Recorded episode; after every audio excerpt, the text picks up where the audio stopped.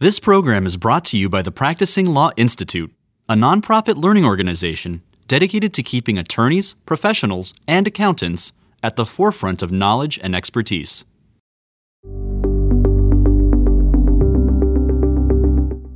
In Traders Magazine, Kirsten Wegner, the CEO of Modern Markets Initiative, observed It has thus far been a difficult year for stock market performance and wild volatility. But investors, especially the new generation of retail investors, can take heart that liquidity in the stock market, the ability to buy and sell stocks, has performed most admirably in 2022 against a backdrop of a chaotic world that included a COVID 19 Omicron surge, rising inflation fears, and the Russian military buildup at Ukraine's border, to name but a few. Stock prices will rise and fall, but the markets operated as intended. No flash crashes, no exchange outages, nothing to compare to the old days, as in the 1987 crash, when stockbrokers just wouldn't answer their phones in a falling market. The Wall Street technology machine that now supports the markets operated without a hitch, ensuring that orders can be entered electronically and that institutional and retail investors can't be ghosted by some antiquated phone based market making model. On today's show, we're going to unpack some of those issues the new generation of retail investors, changes in our market plumbing, and the role of market makers. And we're lucky to have Kirsten Wegner here to talk us through it today on Insecurities.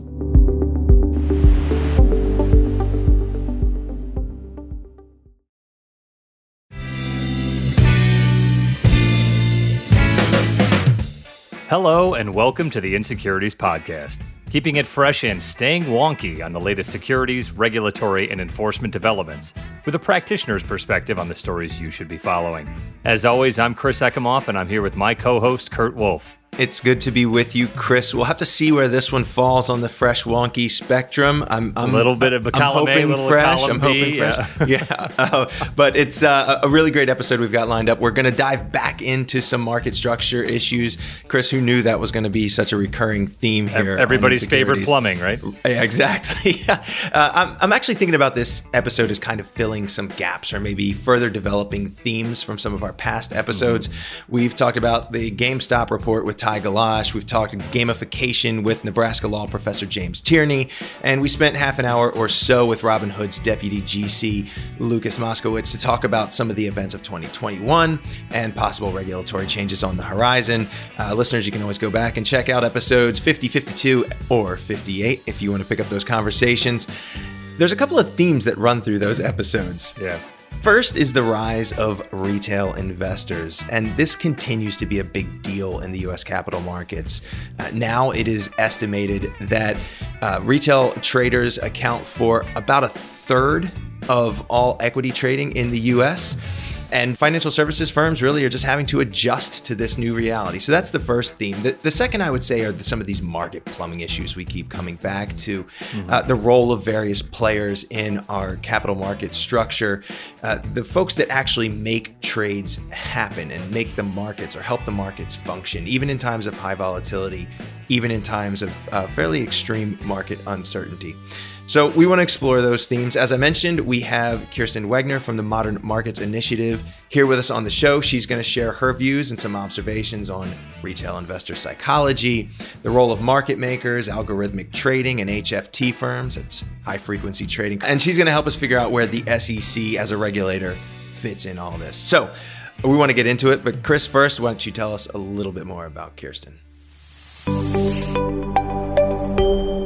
Kirsten Wegner is the CEO of the Modern Markets Initiative, or we may call it MMI today as, as, shorthand, which is an education and advocacy organization devoted to the role of technological innovation in today's electronic marketplace. Kirsten's a vocal advocate for the efficiency and cost savings of automated trading, particularly as it relates to retail investors and those saving for retirement or other life milestones through public pension plans, 401k plans, 529 college savings accounts, and ABLE savings plan for individuals with disabilities. Kirsten is a highly sought after expert and advocate on market structure issues, having appeared before the U.S. House Committee on Financial Services Task Force on Artificial Intelligence and the American Bar Association Derivatives and Futures Law Committee. And she is frequently quoted in the Wall Street Journal, Bloomberg News, Politico, and other outlets. Uh, Kirsten, this is also not your first uh, podcast appearance, as we know that you, along with your co host, Kate Goldman of Elliptic, run the Crypto Study Hall podcast, focusing on the evolving space of crypto, social justice, and the future of finance. Kurt, I know you and I would both recommend our listeners check that out. Yes, absolutely. Kirsten, that's right. Kirsten, welcome to Insecurities. Hey, Chris, thanks so much for having me. Huge fan of your show. Kurt and Chris, you guys do an awesome job, have awesome lineup of guests. Uh, thank you. That's uh, I think that's our second huge fan, Kurt. We're really putting them together here. I want. we usually settle for like big fan. Yeah, I want, that's right. I want Huge- the huge is up sweatpants. I want the hat with the logo. I want to be a walking ad for this podcast. Huge Awesome. fan. I love it. I love it. Thanks. All right, so let's uh, let's dive into it. We thought it might make sense up top just to let you tell us a little bit more about the Modern Markets Initiative. It's an education and advocacy organization, um, but why don't you tell us a little bit about the mission and some of the work that you're doing at MMI? So, Modern Markets Initiative was set up about just almost a decade ago, really at the advent of, you know, electronic trading. We saw the, if you look back to the 80s and 90s, it- the Wall Street movies, there are these guys on the stock exchanges that are buying and selling. They were kind of displaced by automated traders, guys at computers you get, using algorithms to match bi- bids and asks, right? So I think if you look back to 10 years ago when like Flash Boys came out, and all these different books, like this industry was very misunderstood. Modern Markets Initiative was set up to, you know, clear the record. What are automated traders? What is high frequency trading? Um, conduct studies and analysis on how this industry, you know, benefits retail and institutional investors. I came in about five years ago, um, setting up the DC office, you know, registering to lobby, meeting with the House, the Senate, SEC regulators. And so that's been kind of my jam within Modern Markets Initiative. And then, of course, my favorite part is going on podcasts. Naturally, yeah. Uh, it, that's really interesting. I mean, how have you found um, perceptions changing, if at all, with respect to algorithmic trading and high frequency traders? Right, you hear a lot about Flash Boys and the quants before that. So, how is that narrative shifting? Well, I think quite a bit. So before Modern Markets Initiative, I was working with a stock exchange in DC. And if you go back to about 2012, I would meet with Hill staff who were concerned. This is before the book came out that there were algorithms or, or people sneaking into their Bloomberg terminal to try to spy on what their trades would be, and a lot of different um, conspiracy theories. And I think if you look at any technology, you kind of see it with crypto now. There is some psychological element of fear of that new technology, even artificial intelligence. There are a lot of questions of what is that technology going to do, right? And and that it was the same for algorithmic trading. You saw a lot of questions, and I think industry had a responsibility to come in and answer those questions. So I think over the past decade, we've seen a shift on many fronts. First of all, I think it's hard to define who is an HFT or automated trader anymore. Arguably, most people trading from their iPad are using some of that HFT technology. I wrote a comment letter to European regulators earlier last year trying to define HFT, and it, it's incredibly hard. Like most institutional investors, retail investors are using tools that incorporate some element of algorithmic trading. So it's become more widespread. And then, secondly, I think people are understanding the industry more. Um, I think there is um, greater um, comfort level to people wanting to trade from their iPad or their phone. You know, where you know that was really different ten years ago. People used to want um, to be able to call their stockbroker or have a human element to it. And with the automation of the markets, we're seeing you know a new generation of investors who are used to low cost free trading. And so I think there's been a big paradigm shift over the past decade. Yeah, one of my favorite kind of comparisons along that spectrum is to to show, and I do some speaking, uh, you know, in, in law school classes or, or to burgeoning accountants or finance folks, and I show them that scene from Trading Places with the frozen concentrated orange juice uh, sales and, and and how that goes, and then you just put up, uh, you know, the background of CNBC, and you've got your four or five anchors talking in front of an empty trading floor, right? Where before they would have to muscle in to, God forbid, get some space on the floor to to produce from. Uh, so just kind of seeing that difference, and obviously is one uh, illustration of how things have definitely changed for for the markets over those years. Yeah, I think that's totally right. And then I think you know now we're looking at this kind of space of you know total free trading. You saw what you've already had a couple great episodes on GameStop and Robinhood, right? But like people are used to having free trading. They're used to continuous liquidity. And I think you saw a lot of outrage when the Robinhood platform shut down for even a day on a stock, that people want to be able to get in or out of their positions and to make sure the markets are running smoothly. So just that that notion of liquidity provision and how automated trading firms kind of function behind the scenes of the stock exchange is an important part of what MMI tells, right? And people want to be able to get in or out of their positions. And that is kind of what a liquidity provider allows people to do. Yeah, and on that note, Kirsten, let's talk a little bit about those people. Uh, you know, one of the shifts that has gotten a lot of news coverage, as well as that you've spoken to at length in other venues, has been this new crop of retail investors uh, that are are here uh, and many of them, you know, represent uh, uh, folks of different socioeconomic and demographic backgrounds that aren't you haven't been in the markets historically. We're seeing a lot more women and, and younger investors entering the market at, at very high rates uh, related to these tools and, and some of those opportunities as well. But what are your thoughts on what's driving this new investor group into the markets? Is it you know opportunity? Is it psychological? Is it just kind of the new way of the world? You know, what do you think? So I think, first of all, going back to 2020, at the beginning of the pandemic, there's quite a bit of polling data that, you know, just going through the pandemic and being at home and seeing people's feel like their lives were at stake, it actually changed nearly 80% of Americans' views about what is financially important. So I think it triggered this big shift in thinking. And then you have, you know, data that two thirds of Americans wanted to save more. And I think that was at that point, it was the beginning of the pandemic. We didn't know what was going to happen next. We didn't know if we were going to lose our jobs. This is before remote work became the baseline. So I think that was kind of maybe some coping mechanism, right? But then it became also a number of factors, right? You didn't have live sports happening, right? Was stock trading satisfying some of that like gamification of like if you couldn't do your fantasy sports league because there wasn't a league in play were people diverting that energy there right you just don't know and then and then dissecting what happened at this like huge i think it was a huge shift in 2020 right like finra did a great study of of like all of the new accounts that were opened for under $2000 or less like a huge percentage of those were people 18 to 29 so you have this young generation of investors that with more women, more minorities joining the trading community. And the number one reason for most of these investors to create those new trading accounts was two things. One was recommendation of a friend. There was a huge social element. My friend told me to do this, so I'm going to do it too. A lot of that may have been on social media. And the number two was ability to invest with a small amount for free, right? So you have this confluence of factors of the social network online, people being at home, you know, this energy to want to to kind of entertain yourself too, as well as invest, and then shifting kind of deeper thoughts on money and saving that all created this perfect storm. That a typical baseline of know, typically like 10% of the trading volume was retail investors. Some days in 2020, it went up to 30%.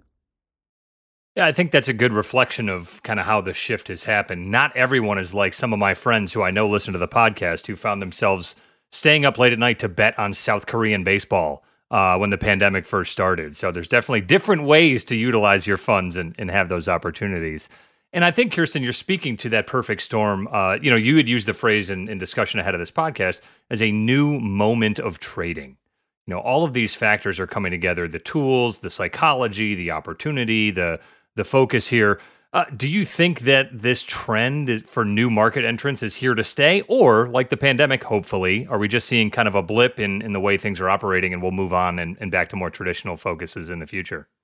So I think this is absolutely here to stay. I think it's a new generational shift. I think that these individuals who are investing in the markets are creating those new skills in trading. Maybe they're experimenting with short term trading now, but what I find very interesting is that you see retail investors staying in the markets.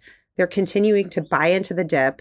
Um, plenty of data points over the past few weeks. And I call it, it's not even like a trifecta, it's a cluster effect of volatility right now. You have what's happening in the Ukraine, you've got rising interest rates, gas prices, Omicron variants, all of this uncertainty. And despite all that uncertainty, you know, a couple weeks ago, people were saying, are, P- are retail investors going to panic sell? you know what? They're actually buying into the dip. And so I think you're seeing especially that younger generation that can be more risk tolerant. They have a longer time horizon to save. They are comfortable with that volatility. It's what they've known over the past two years. And but it is a total cluster effect of volatility. In fact, I think earlier it, volatility was twice what it was at the start of the year. If that gives you a sense of the level of volatility.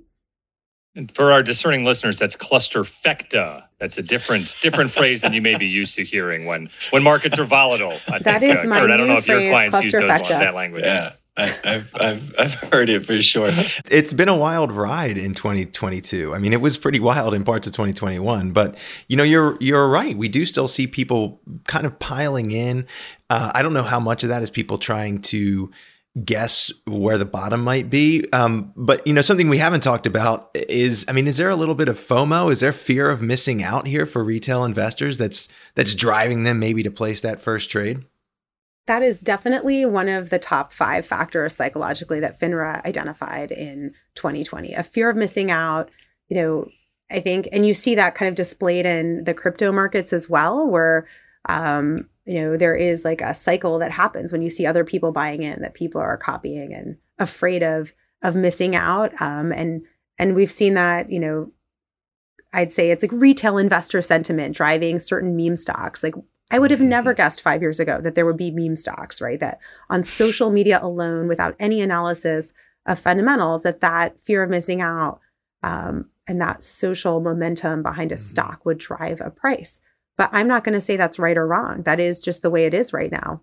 Yeah, and you get some pretty incredible stories. Obviously, the uh, you know the broader media set has been very captivated by these stories over the last year or eighteen months, following some of these meme stocks, telling the stories about investors who managed to to buy in relatively cheap, and whether they are holding on for dear life or they sold at what they thought was the top, have have made a lot of money um, through this this new trading or some of these new applications or or just following this wave. Of course, we've also heard some stories about uh, about some folks who really have not done well in the markets. Um, but uh, you know, I feel like these stories kind of cluster at extremes, and so I'm wondering, what are your impressions of of sort of the average investor's experience during this time?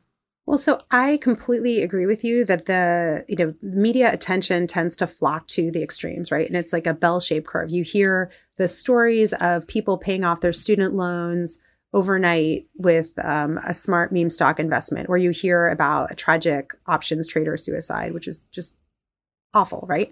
But in the middle there are the untold stories of the average, you know, longer term investors who are just staying in the markets or investing mm-hmm. in the S&P and that has an annualized 6% growth over time. That's been an annualized 6% growth since World War II, right? And what concerns me are you know, is the absence of stories on just that middle path investing because there are data points I've read about in an inflationary environment that are concerning for women that 60% of women with money to invest are keeping their money in cash rather than investing that there is perhaps a competence of some women to be able to invest but a lack of confidence. So it's that um, that is concerning to me is where are people in the middle who don't want to take extreme risks or by, be on mm-hmm. either extreme? Like and what does one need to do to encourage that kind of middle path of of long-term investing? Because gamification you know, investing is not a game. Um, it's something that I think few investors do, but it's a more salacious story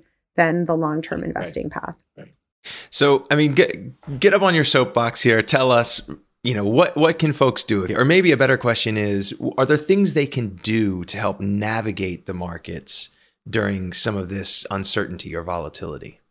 Absolutely. I, and I think I've read people don't like to hear this, but there have been many studies that the best investor is a debt investor, which sounds so morbid, but it's just simply the notion. And I think I posted that on Twitter. If you just simply go in the markets and do nothing, data shows you're better off than someone who's continuously kind of churning through different investment plans. So my first advice would be to play dead, go in and take a position in a diversified um, like an ETF or something. And I call ETFs also kind of the lazy river investing because it's like an inner tube you blow up and just go around that hotel in the rapids, drink your pina colada, and let the inner tube do its work. It's Amen. it's lazy and it's great. You don't have to if you don't want to do the fundamental investing research, just go on that inner tube and take that joyride on the ETF and do nothing because it, will do the work for you. And and again, if it's just like an S and P ETF, on average six percent up a year, just doing nothing, mm-hmm. and that is a heck of a lot better than letting your money kind of atrophy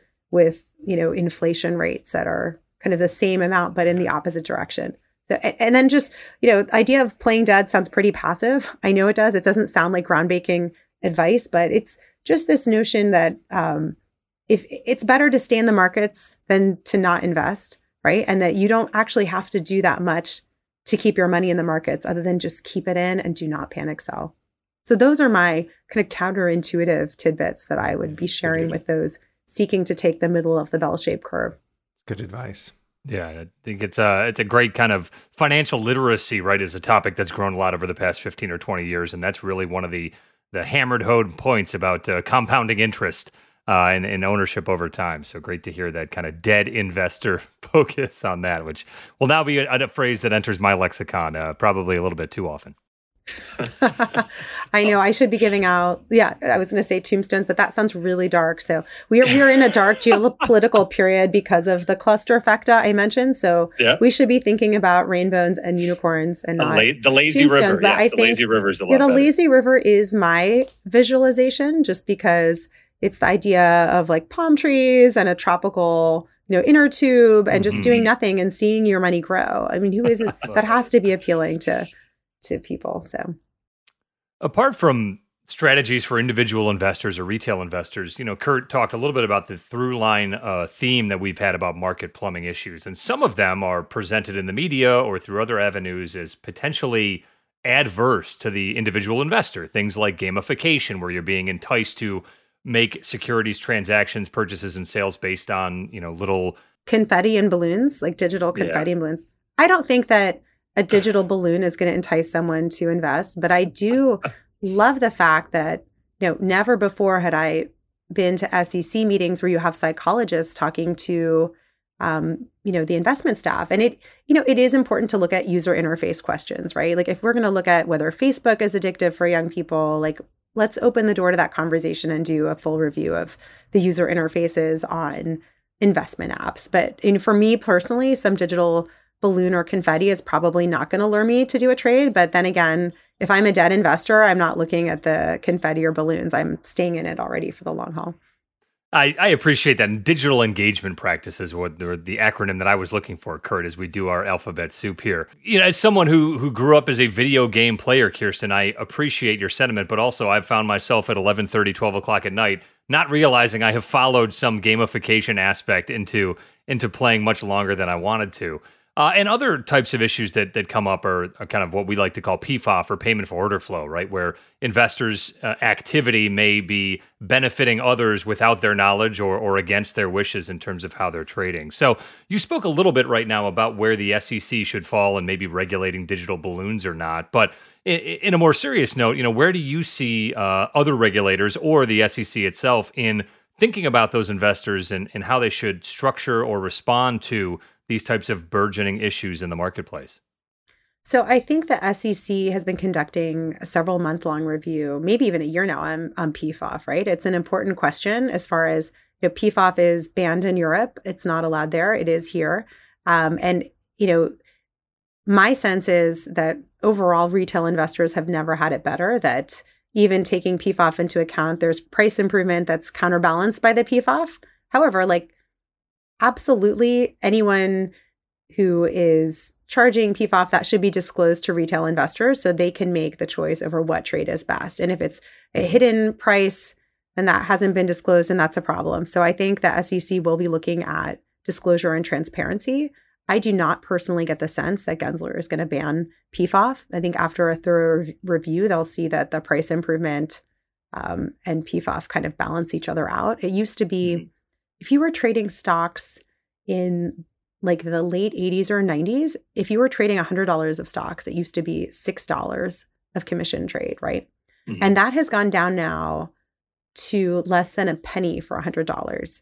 So yeah. I think if like PFOF is a fraction of a penny, I'd rather take that over the $6 from decades ago. That's not to say there aren't areas of market structure that can be tweaked, but overall, you know, bid ask spreads have come down from you know, like 50 basis points a couple decades ago to less than a basis point. Mhm. As a result, Mhm. investors have like 30% more in their bank accounts, in their investment accounts. So I think you have to look at the broader markets that they're functioning pretty well. But yeah, like if PFOF is not disclosed, then that is a problem because everyone should know, you know, what what prices are they being charged? Like what are the fees? There should not be hidden fees in a trade. Like no one wants a hidden fee in your phone bill or That's your right. stock trade bill.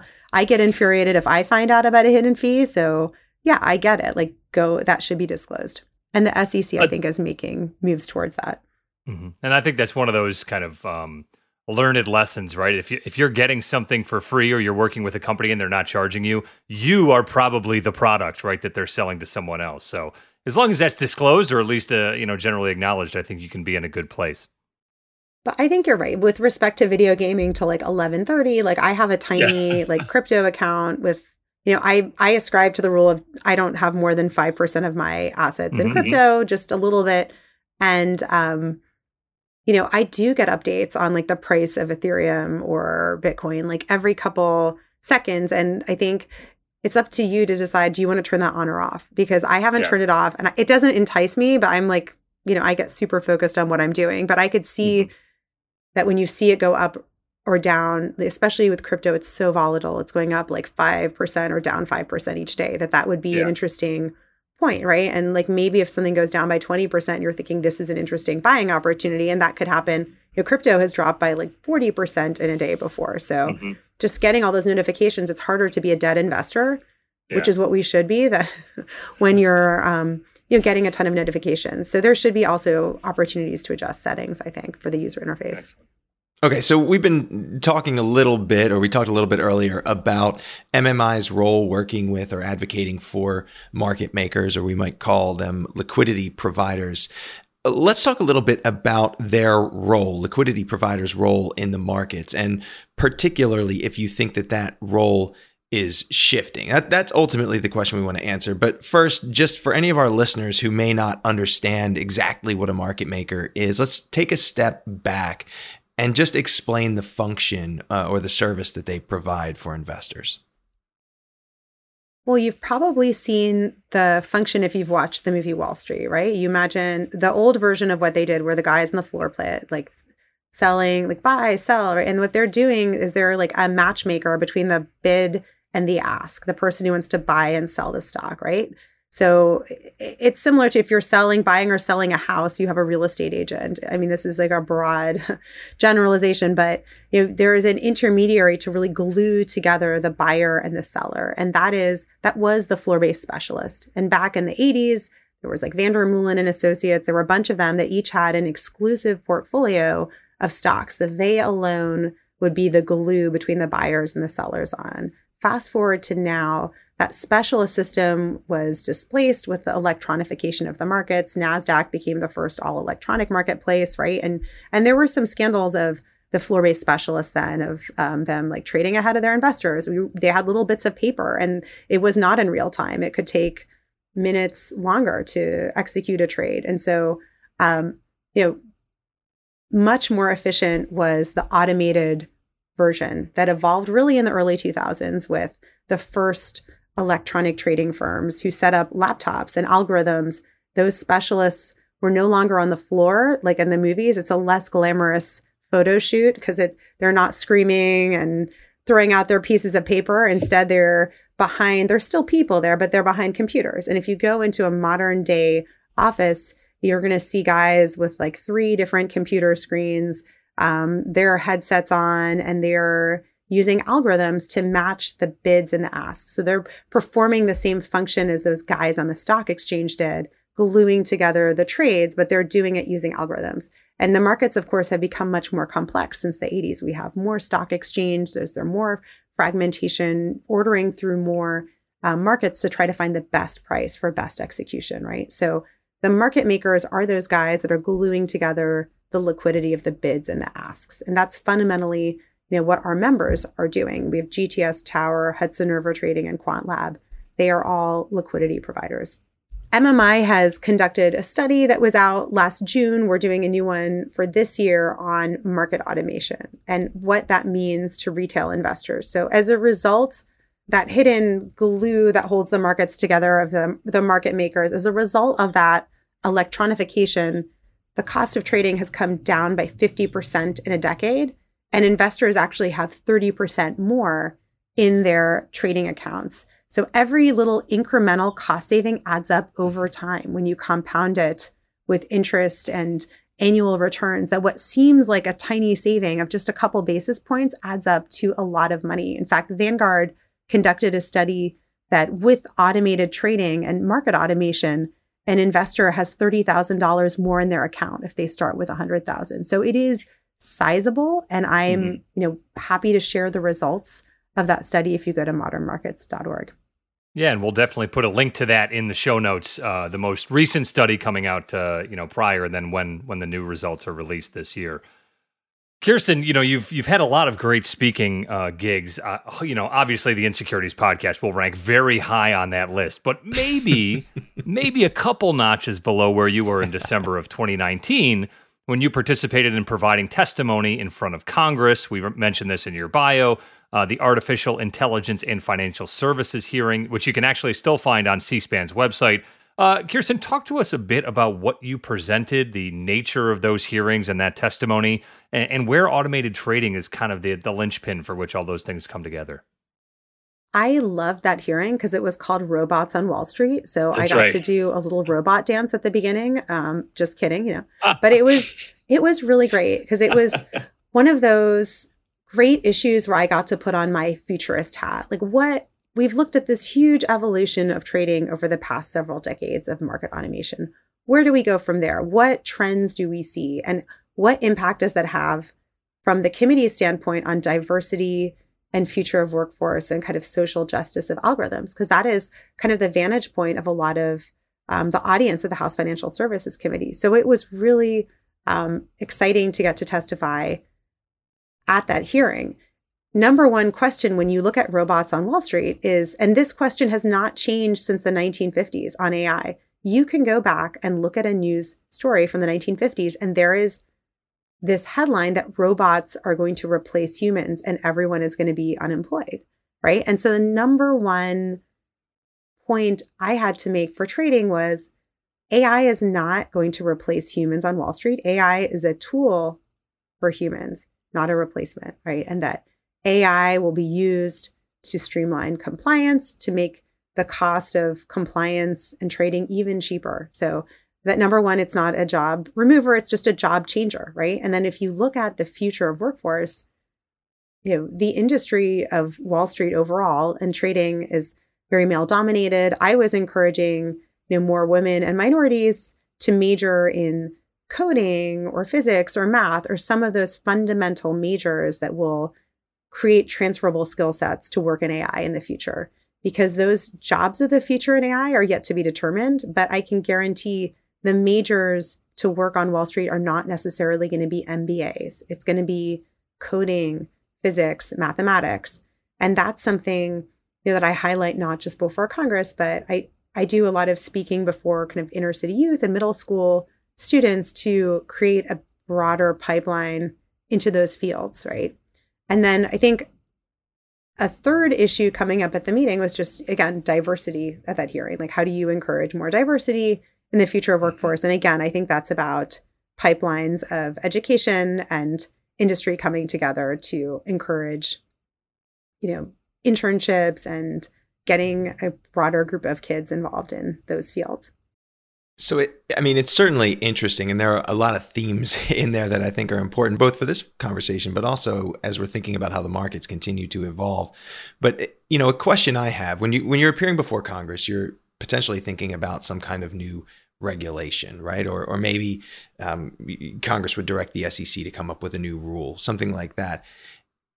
Can the SEC even keep up in this environment? I know you've written about this before in, in, The Hill a couple of years ago. You had an op ed that was called In the Great Tech Race, Wall Street Firms Are Lapping the Regulators, which is a great title, by the way.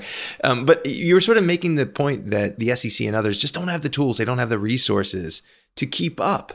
as you know new technologies evolve and become more ubiquitous. So, uh, what are what's a regulator to do? Can can they play in this space? Well, I think the consolidated audit trail is a great step for the SEC have tools for surveillance. I think the MIDAS system of the SEC is fantastic as well. I think the SEC needs to tech up and staff up. And I think the president's most recent budget request for the SEC reflects that. There's a, I think, a 7% increase in, in funding for the SEC, if I remember correctly. So we are seeing more resources going to the SEC, which I think are sorely missed, probably for the CFTC as well.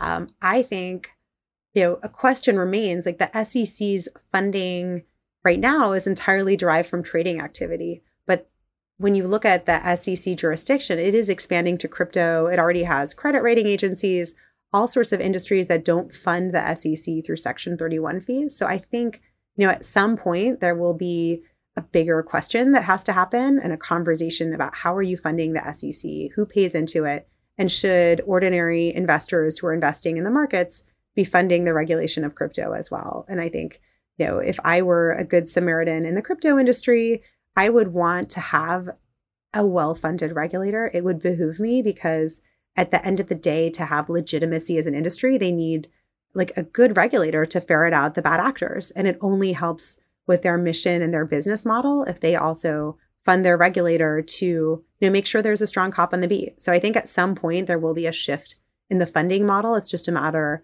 of when. And, um, you know, that will take a lot of work. Like, how do you refund the SEC? And by the way, the SEC is a huge revenue generator. They have, they, um, I think, assess fines and penalties that are multiple times their budget, and that all goes to the US Treasury. It can't go to fund them because that's seen as kind of, um, you know, a conflict. The CFTC mm-hmm. also, I think they assess more than multiple times their funding model, but they're the only financial regulator that's not self funded. So, you know, if you look at the amount of resources they're going to need also to regulate crypto, like I think there's a very ripe conversation mm-hmm. to happen on it's not just user fees, right? But how do you fund the CFTC that they have the resources they need? And same with the SEC, especially as you're looking at new industries like crypto. So it's a really exciting time to I think be looking at that overall framework. I like that take, and that Kurt, I think, goes back to our most our previous episode where we spoke with Carla Caraveau and Michael Liftik about kind of the crypto regulatory landscape as it relates specifically to the most recent Biden administration executive order, but also generally. And Kirsten, I love your take that a well-funded and well-meaning regulator provides legitimacy to the area. That's not what I get from the Twitter bros out there tweeting about crypto, but I think it's a good point for how this this industry, this product set, or or just kind of this different um, opportunity for folks to invest in might gain a little bit more mainstream traction down the road. I also think if you look at like automated trading, I call it automated trading instead of HFT, but you know, we mm-hmm. benefit from having a strong regulator. It only you can mm-hmm. only win from having a strong regulator to detect bad actors because they give everyone a bad name. Like we don't our members, if they find a spoofer, they bust them and turn them into FINRA. And we're working, you know, with AI systems, with regulators to try to detect bad actors.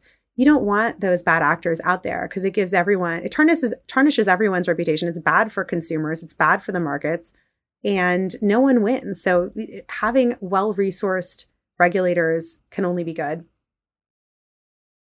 I think from the crypto standpoint, though, it's not yeah, just I, about surveillance, though, right? Their concern is you know, in regulation by enforcement, right? And having more resources to have predictable rules. And that's a separate question from kind of detecting the bad actors. I think regulation by enforcement is not a, a, fear that's unique to the crypto space. it's a it's a pretty frequent right. topic of conversation here on the podcast. Um, but uh, you know, I'm interested in this in this concept that you like to say automated trading and not high frequency trading or, or HFT. Um, you know, while we've got you, are there a couple particular uh, myths maybe that you would like to dispel about HFT? I mean, it's it continues to be something we hear a lot about in the press and and other places. So, you know, if you've got your MMI hat on, what are some things that our listeners should know or understand about HFT firms? Well, I think that the first thing to understand is that HFT firms are, you know, they're the liquidity providers who are narrowing the bid ask spread. So they're actually saving investors money. And that's how I explain it if I'm talking to pension fund advisory board members, right? They're saving, we're talking hundreds of millions of dollars a year as a result of market automation collectively. Like that is huge, right? So the myth that it's somehow costing investors money is actually the opposite of the truth.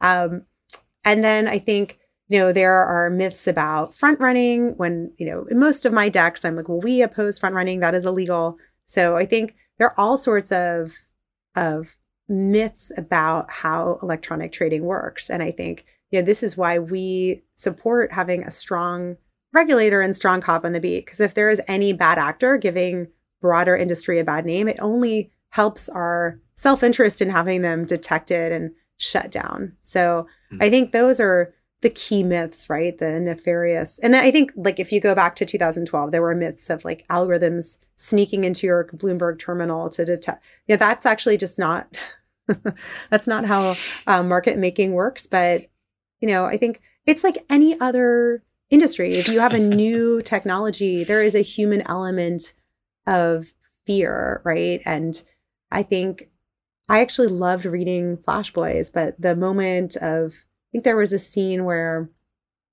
and I call it a scene because I treat it more as, well, it is fiction, right? But as, where if you do a huge order, a giant order, that is going to move the markets and change the price, right? And that a sophisticated trader would trade in like small increments because if you dump a ton of stock and click, it's going to change the price, price, right? And so mm-hmm. that seems obvious to me mm-hmm. conceptually, mm-hmm. but um, you know, I think it's great that people took an interest in the industry and the hummingbird came out also that movie on hft so mm-hmm. it is fun to be in an industry that is depicted in pop culture because this is such a wonky um it's such a wonky industry um that, that i think there's great it's great there's public conversation about it. And it's really fun to set the record straight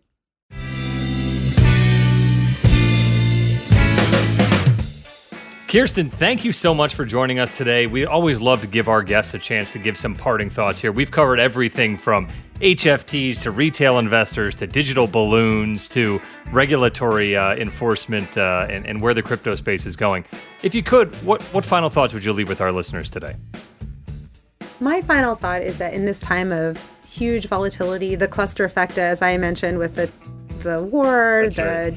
you know, geopolitics, oil prices, inflation, Omicron variants, that as an investor, you can have confidence that the markets are working, that the plumbing of the markets have never been better as far as trade execution. The markets are running well, whether they're going up or down. The liquidity provision is there, so you can get in or out of your position.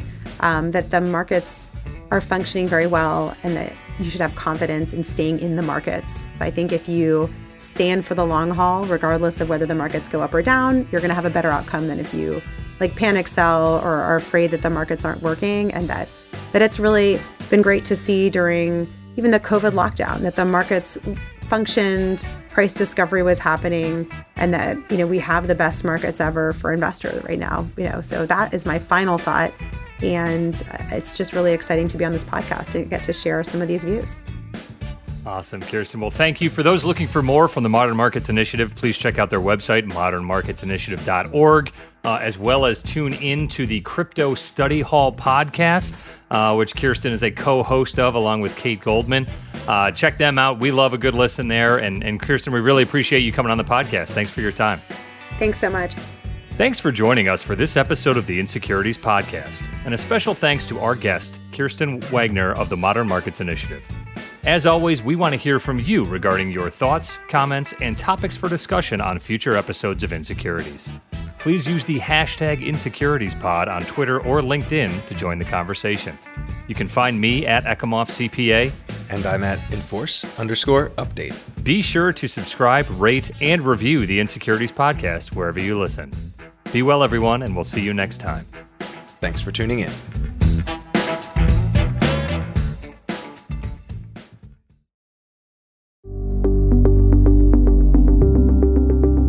Thanks for listening to Insecurities, a podcast from PLI, the Practicing Law Institute. PLI is a nonprofit provider of authoritative professional services training and continuing education. In an increasingly complex business environment where intricate corporate structures reign, Insecurities can help you make sense of it all. A special thanks goes to the producer of Insecurities, Daniel Pinitz. as well as hosts Chris Ekimoff and Kurt Wolfe. For more information about PLI's SEC Institute, or to view hundreds of hours of fresh and relevant on demand programming covering changes within the security sector, visit pli.edu/slash membership and sign up for a privileged membership. These recorded materials are designed for educational purposes only. This podcast does not constitute legal, audit, tax, consulting, business, financial, investment, or other professional advice, and it does not create an attorney client relationship. Please consult a qualified professional advisor before taking any action based on the information herein. Furthermore, the views and opinions expressed in this podcast are solely those of the individual participants. These views are not the views of the hosts or their employers. Users of this podcast may save and use the podcast only for personal or other non commercial educational purposes. No other use, including without limitation, reproduction, retransmission, or editing of this podcast, may be made without the prior written permission from PLI.